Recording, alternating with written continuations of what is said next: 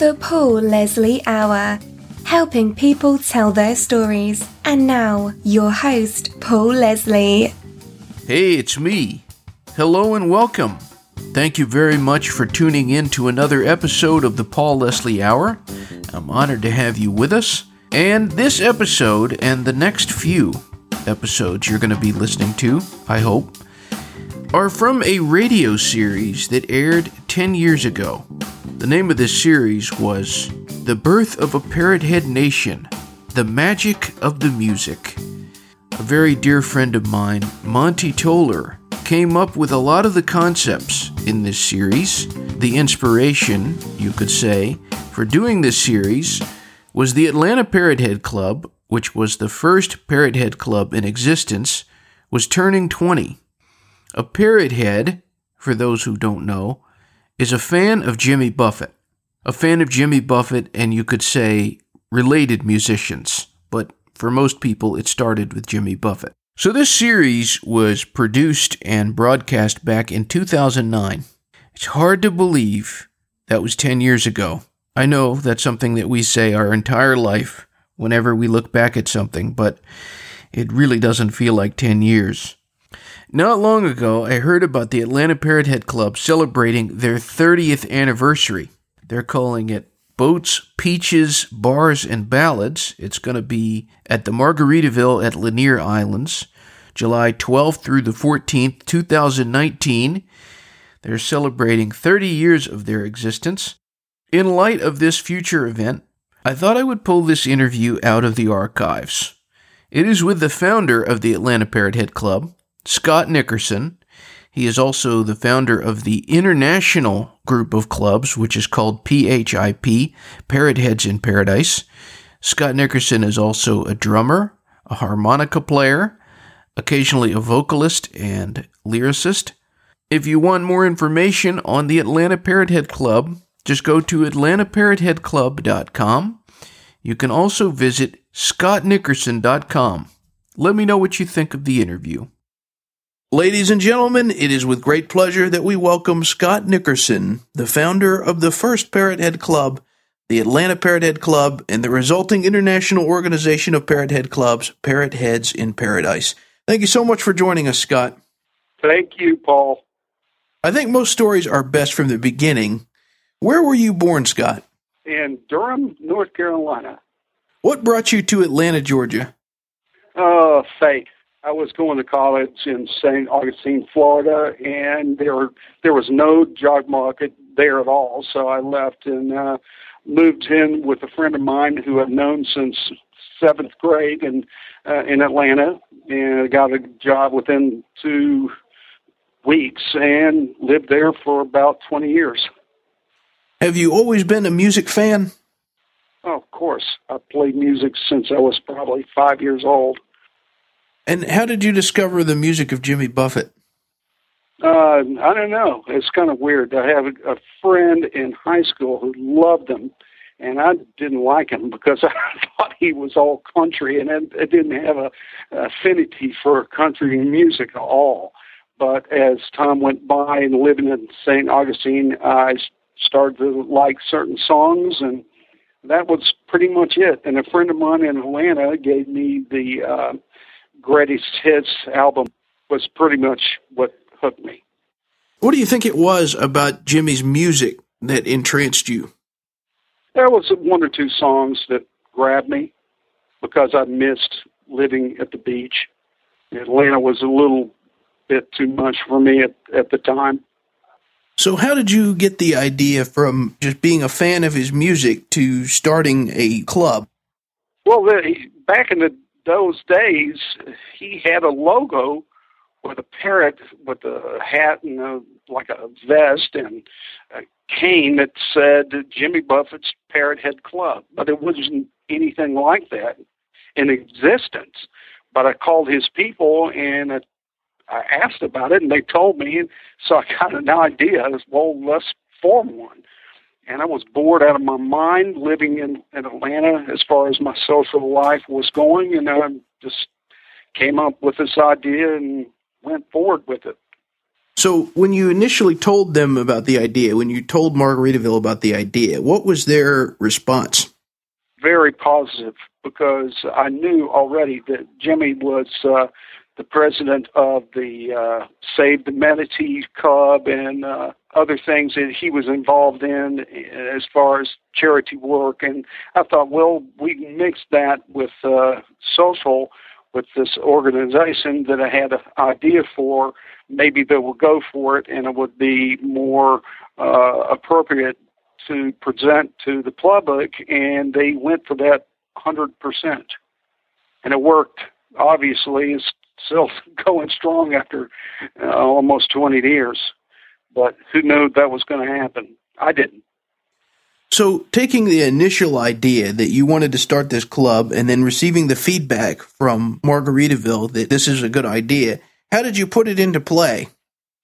I just uh, put a really, really small ad in the creative local uh, newspaper in Atlanta, and it was kind of funny because it was so small.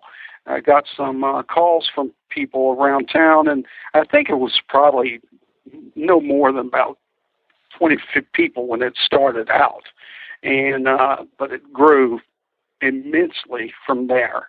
That was local, of course, in Atlanta, but after that, I'm kind of going ahead of your question, but uh, we got a, a blurb in the Coconut Telegraph, and then I got calls from all over the country, and it grew from there. Can you remember the first few members of the club that you met? Oh, sure. A handful of people, sure, that stuck around. No doubt about it. And some of them are uh, haven't seen or heard from in so many years. Deb Pruitt was the first one who ever got involved and helped me with a lot of things. And of course, she's married to uh, Greg now, but uh, she was extremely helpful in getting the whole thing together. Was there a time when you realized that this was an idea that was going to pretty much surpass what you initially had thought it was going to be?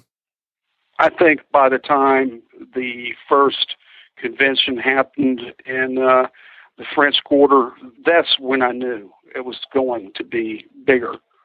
I have to get hats off to Jerry Diaz for putting that whole thing together. A lot of people don't realize that the first MOTMs were his ideas, and uh, it was great. I, I miss those days back in the French Quarter, but now it's so huge, uh, Key West. What do you think drew the early members of the club? What do you think made them want to join the Atlanta Parrot Head Club? It was new idea, and I think people wanted a new uh, social life uh, with other people that loved Jimmy Buffett's music and that type of lifestyle, and um, also to do things, good things for the community. We did a lot of volunteer work as opposed to going out and uh, raising money. And back then, we were more an outdoors uh, group that liked to water raft and backyard barbecues and things like that, as opposed to uh, partying our, uh, you know what, off. it was it was quite different back then, but uh, I still think it's a really viable organization, and they've done so many great things. Again, I just shake my head and go, "Who knew?" Yeah, I imagine that you're you're quite shocked when you look at how huge it's gotten because you can just go down to Meeting of the Minds in Key West and just it's amazing. Yeah, it is, and uh, I don't give myself uh, credit for that at all. I, I came up with an idea that a lot of other people took to the uh, nth degree and made it what it is today, and I applaud them. As the founder of Parrot Heads in Paradise and the founder of the Atlanta Parrot Head Club, what are you most proud of when you think about this organization? Wow, that's uh, profound. It's hard for me to answer. I would say just all the friendships that have been made uh, for me, for everybody else, and I think that a lot of good things have been done for other people as far as volunteer and fundraising is concerned. And um, I'm just happy that a lot of other people have been have been made uh, happy by being involved. We're talking today with Scott Nickerson, the founder of the very first Parrothead Club, the Atlanta Parrothead Club, as well as the national, rather international organization, Parrotheads in Paradise. Another question I had for you, Scott. Um, the, a lot of the listeners out there, they know that you're also a drummer and harmonica player. What uh, have you been doing lately with your music? I'm doing uh, a lot of studio and just playing with a lot of different people over the last couple of years, and um, you know it's been nice because it's you know different uh, uh, challenge with different people without a lot of uh, rehearsal or anything like that. But uh, yeah, it's always great, and uh, I'm just thankful that I've been uh, able to play music pretty much my whole life and looking forward to uh, getting back into it a little further than I am right now. This is a question that I suppose there's no right or wrong answer to. It's just more or less an opinion. Since uh, Jimmy Buffett may not tour forever, what do you think is going to happen to the Parrothead clubs when Jimmy retires? It's hard to say. I don't think it's ever going to go away because I don't think people are involved in the PHIP or whatever because of Buffett himself. I think it's more the friendships they've made and what they are doing for their own communities and um, otherwise. I think that's important to them, and I don't think they'll still be around long after Buffett has retired. But I don't think Buffett's going to retire until he's got one foot in the ground. it's going to be like uh, Sinatra. I really believe that's going to happen. Yeah, me too. Is there anything in the future with Scott Nickerson? Certainly. I'm just going to keep playing music and uh, enjoy myself and I'll get out there to see people more than I have over the last couple of years, and uh, I did needed to fly below the uh, the radar for a while, and now everything is going well, and I want to get out out there more. So um, I'm looking forward to seeing everybody again, and um, I appreciate this uh, interview. I look forward to doing it again. Yes, absolutely. I would like to tell all the listeners out there that I'm going to be exploring the topic of Scott Nickerson in greater detail on an upcoming episode of Time After Island Time. I'd also like to invite everyone to check out www.scottnickerson.com and also be sure and say hello. You'll be able to meet Scott Nickerson on April 4th for the 20th celebration of the birth of a Parrothead Nation, the start of the Atlanta Parrothead Club, where it all started in Atlanta, Georgia. I have one final question for you, Scott. Sure. This broadcast is going out all over the world.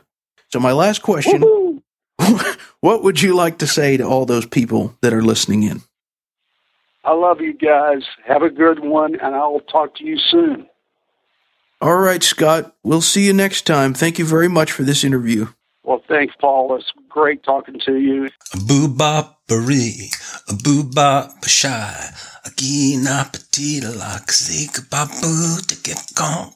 Con diggy bata kulegi aye nakashi da boy the subtle funky jig along take on some camp top to leave a dika party chichi goodbye